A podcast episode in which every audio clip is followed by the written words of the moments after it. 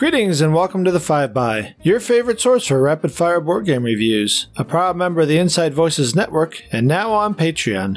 We have an excellent episode for you this week. First up, Sarah takes us deep in Clank! Legacy, Luke rises to the occasion to cover The Phoenix Syndicate, John tries to get on your wavelength in Medium. I spread out my thoughts in Eight-Minute Empire: Legends, and last but certainly not least, Ruth explores the Artemis Project. This is a spoiler-free review of Clank Legacy. I've completed the campaign, but I'll talk in generalities and won't give away anything you wouldn't know the first time you open the box. This review also assumes you're at least somewhat familiar with the original Clank. If you want to learn more, check out the previous review of Clank in episode sixteen by, oh yeah, that was me. Also check out Ruth's great review of Clank in Space in episode twenty-two. Okay, Clank Legacy is, surprise surprise, a legacy version of Clank, the popular deck-building, dungeon-crawling, dragon-attacking game. Designed by Andy Cloudus and Paul Denon, the game's full title is Clank Legacy Acquisitions Incorporated. If that makes you think of Penny Arcade, you're right. The fictitious adventuring company they created features heavily in the plot of the campaign. There's very funny flavor text throughout the game, and Penny Arcade are co-publishers along with Direwolf Digital and Renegade Games.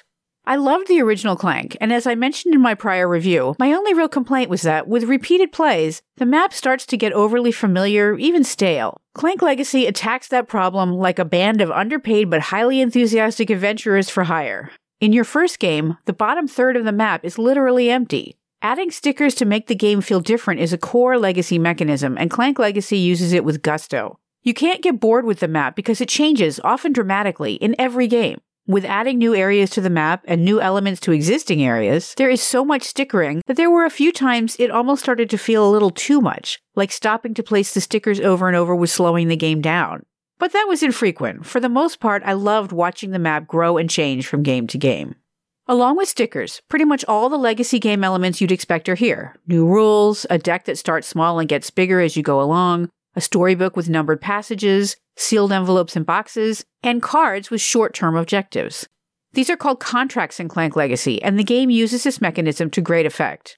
In every game, we had at least a couple of contracts, often five or six. Depending on how quickly you fulfill them, you might have a whole row of contracts. Contracts give you something to aim for besides just getting the most points. They provide a lot of the opportunities to read from the adventure book, and they often yield a fun bonus, like getting to choose what sticker to place in a specific spot. One issue I have with competitive Legacy games is that unless the players are very well matched, the campaign starts to feel lopsided. Like every game you don't win, you're just falling further behind. Clank Legacy solves this by adding additional goals besides winning.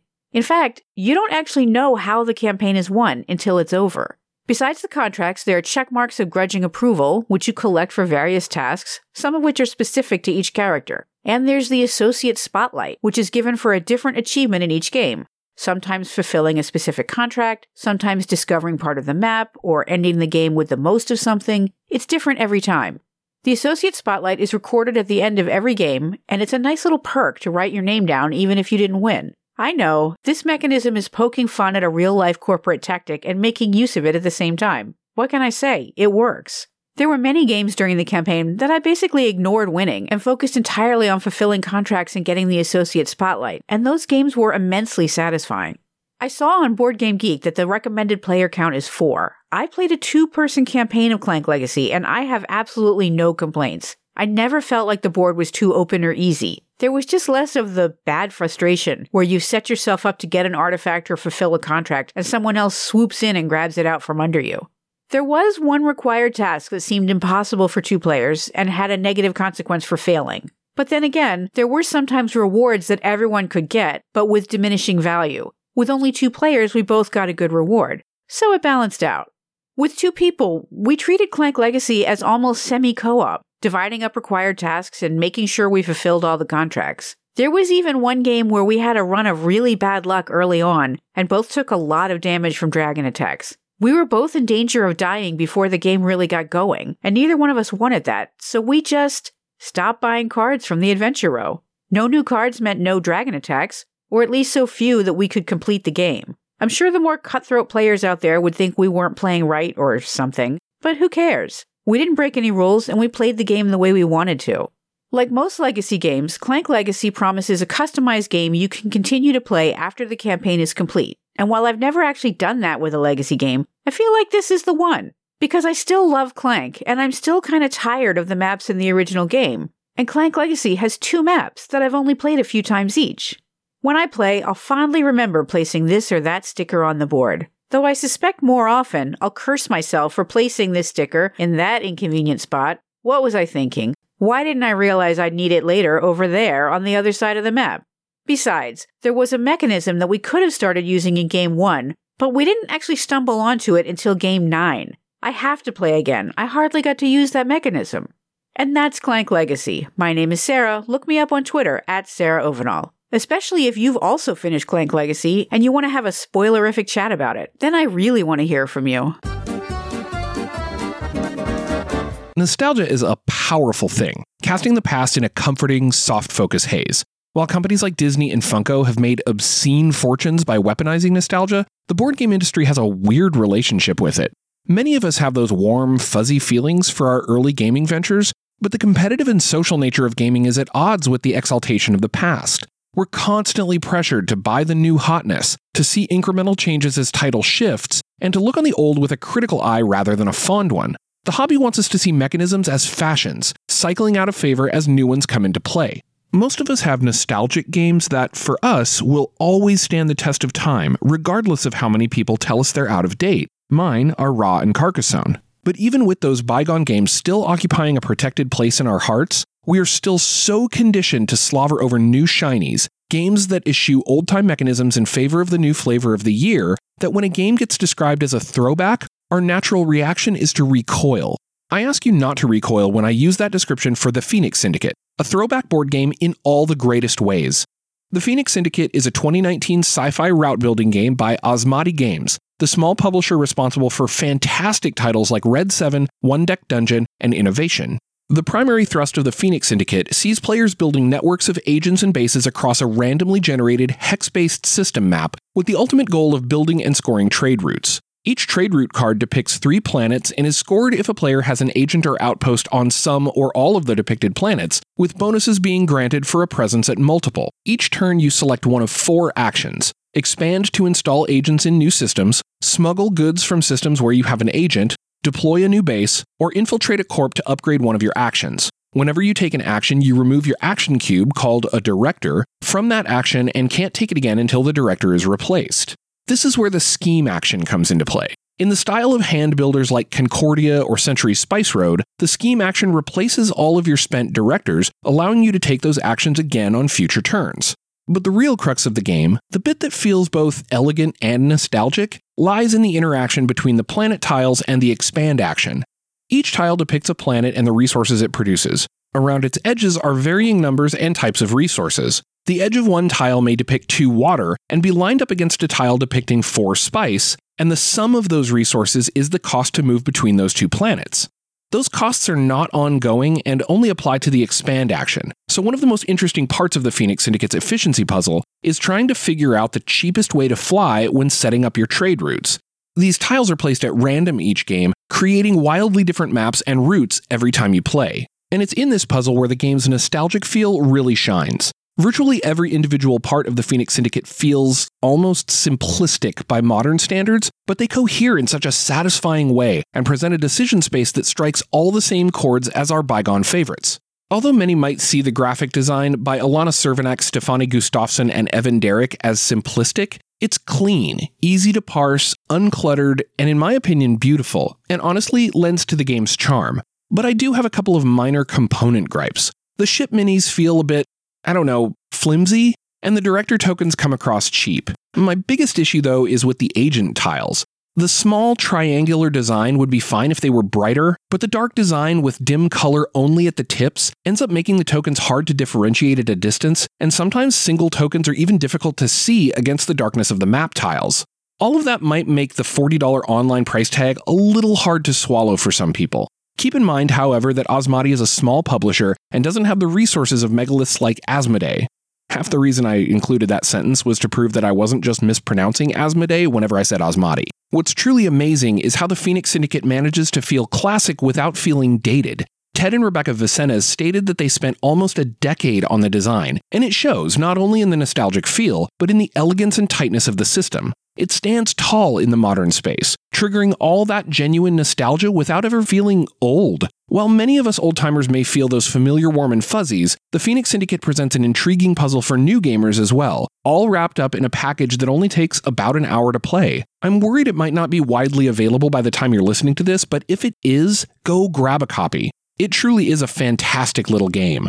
My name is Luke, and you can find me customizing my games on B G G and Instagram at PixelArtMeeple, or on my website pixel art meeple dot com. Thanks for listening, and happy gaming! I'm always on the lookout for games that can accommodate larger groups of people. Games that could spare us from an evening spent pairing up funny slash offensive cards for hours on end. I was glad to find Medium, a game that touts itself as a mind-reading party game. Medium is the first game from designers Danielle Deli, Nathan Thornton, and Lindsay Sherwood. It features art and design by Sarah Kelly. It's published by Greater Than Games and plays two to eight players. So how do you play this guessing game of psychic connectedness? Well, each player is dealt six cards. On each of the cards is one word. Just one word set against a stylized but austere background with a yellow Art Deco design along the card's edges. On your turn, the player on your left plays a card from their hand and reads it out loud. You then play a card of your choosing from your own hand. Once the two cards are on the table, both players count down from three and simultaneously say one word or concept that connects the two words on the cards. Let's say your teammate plays the word movie. You look through your cards, knowing that you and your friend are movie buffs. You play the word sled. You figure it's a slam dunk. Clearly the most famous movie sled is Rosebud from Citizen Kane. You give each other a knowing glance and you both count down from three, hoping that you're both making the same association between the two words, that somehow you've both arrived at the same logical conclusion. You count down, three, two, one, and the two of you say the same word, Rosebud. Great, you've managed to arrive at the same concept, you found the medium, and you score some points. There are three piles of mind-the-meld tokens on the table. Since you found the medium on your first try, you get to take a face-down token from the first attempt pile. It's worth either five or six points. The token goes between you and your partner, proof of your psychic prowess. If you and your teammate weren't able to make the psychic link on your first try, well, you get two more tries. Maybe instead of saying Rosebud, your partner said cool runnings. Well, now you have to find the medium between Rosebud and cool runnings. If you succeed, you take a point from the second pile of tokens, and these are worth either three or four points. Fail again and you get one more try, and yep, the tokens in that pile are worth a paltry one or two points. Gameplay proceeds clockwise with players drawing back up to six cards at the end of their turn. Once all three shattered crystal balls that were randomly placed in the bottom third of the deck are drawn, players finish out the round and the game is over. If you manage to harness your inner medium, you should have two piles of scoring tokens, one between the player on your left and one with the player on your right. Essentially everyone at the table is on two teams, and the team with the highest score at the end of the game wins. That's pretty much the whole game. Well, there's a bit more to Medium than that. Since your partner plays their card first, you have the opportunity to respond to their word. You're essentially counting on either simple word association or having something in your hand that will fire up and synchronize the synapses between you and your partner. Sometimes there's a spark, and sometimes there's nothing but an awkward look and calls for players to explain their guesses. And you'd think that being overly familiar with the person you're trying to mind meld with would give you an edge, but that's not always the case. I've seen couples struggle to eke out a few points, and best friends fail to find that mind-to-mind connection. And maybe that's just the nature of Medium. After all, the rulebook reminds you not to feel bad about not being able to make that mind-to-mind connection. But when things do line up and you and your partner say the same word at the same time, it's kind of magical. I know that the word magical gets thrown around board game reviews for those moments where a game shines, but it's pretty accurate when describing how it feels to make that connection and to be on the same page with your teammate. Even when it's not my turn and I see it happen when other teams sync up and they blurt out the same word at the same time, it looks like magic. It's a palpable feeling. People get excited, they cheer, high fives are exchanged. So it's kind of fitting in a way that Medium is a game with some very pronounced highs and lows.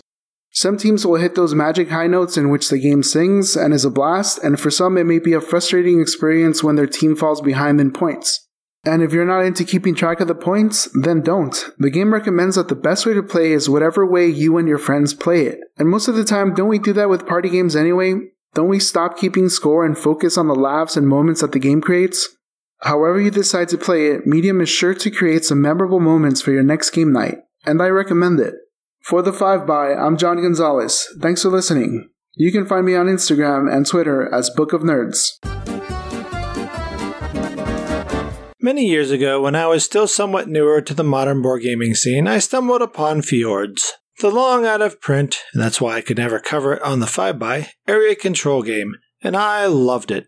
Was area control my jam? Turns out the answer is a resounding no. But before giving up, I did end up giving Eight-Minute Empire Legends from Ryan Lockett and Red Raven Games a try, and I'm glad I did.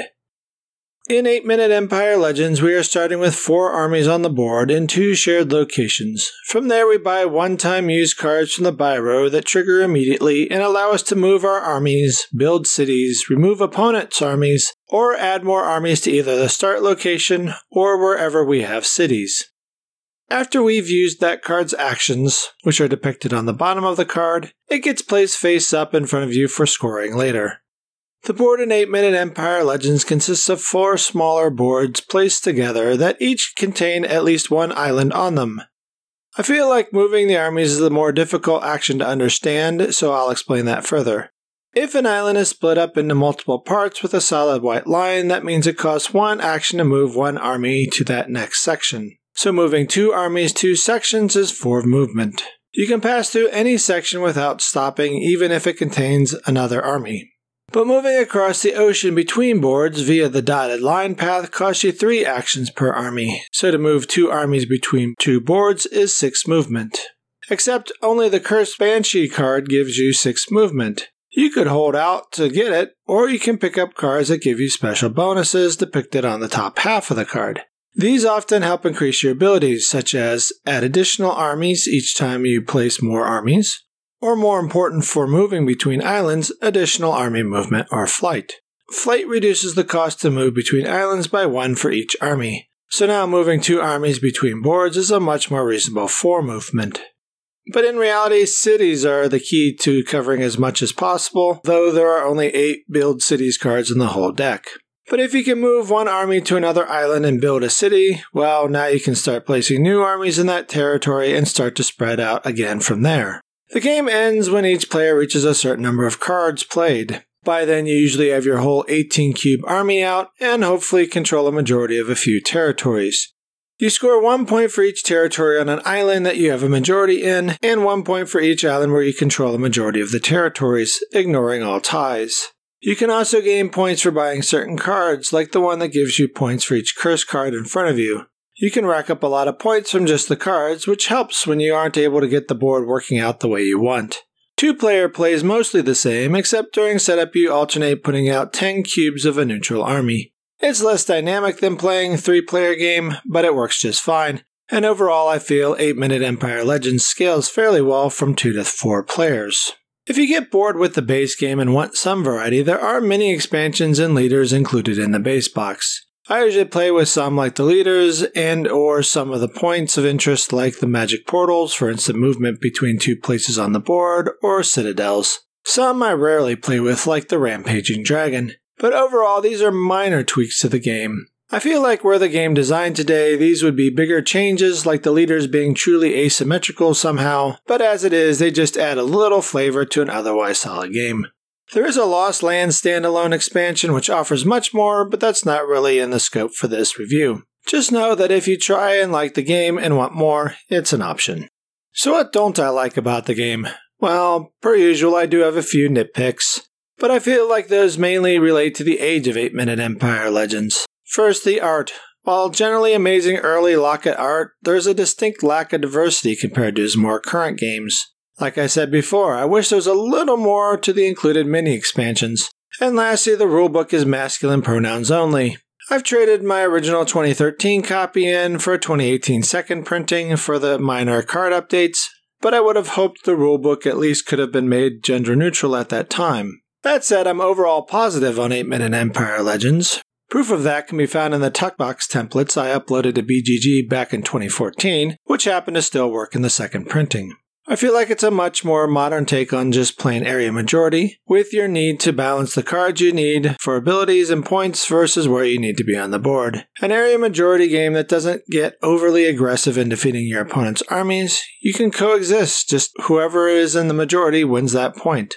Yes, there's a decent amount of luck in the game based on how cards come out, but as you can spend coins to buy further down the buy row, you do have some control over that. And I've never seen anyone in a position where what cards are available to them couldn't help them at all. All in all, a solid quick game that despite the name takes about ten to fifteen minutes to play. And that's Eight-Minute Empire Legends. If you wish to discuss the game more, or even disagree with me, you're welcome to reach out to me on Twitter at MikeGrizzly.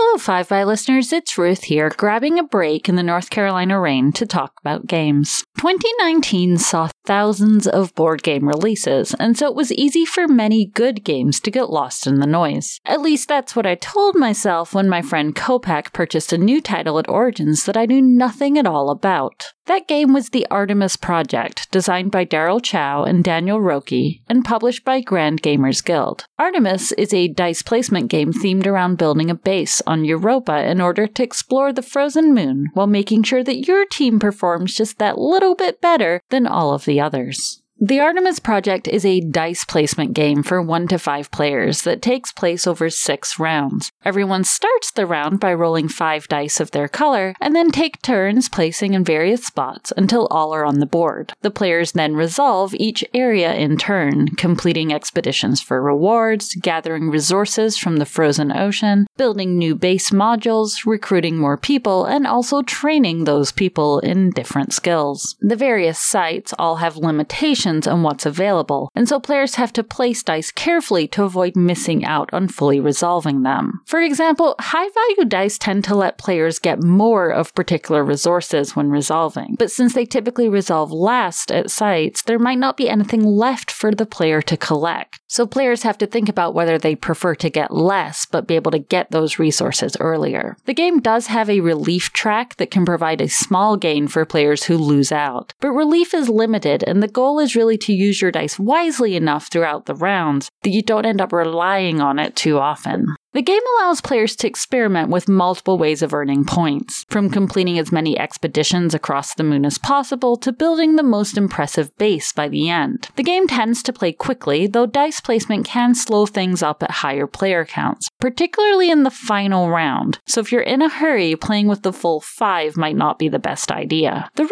resolution phase of each round moves especially smoothly in no small part due to the excellent graphic design work of Joshua Capel. Each placement area has a number next to it, so players know what order they'll resolve, and the sites are arranged clockwise around the board, making it even easier. Each round of the game has an event card that affects players in some way, and again, the graphic design helps you remember this.